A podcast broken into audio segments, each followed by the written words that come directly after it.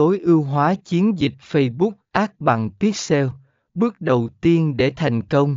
Phần 8b Lợi ích của việc sử dụng Pixel Việc sử dụng Pixel Facebook mang lại một loạt lợi ích cho doanh nghiệp của bạn. Đầu tiên, nó cung cấp cho bạn thông tin cụ thể về cách khách hàng tương tác với trang web của bạn sau khi họ đã bấm vào quảng cáo điều này giúp bạn hiểu rõ hơn về sở thích và hành vi của họ, cho phép bạn tối ưu hóa chiến dịch và tạo nội dung phù hợp hơn.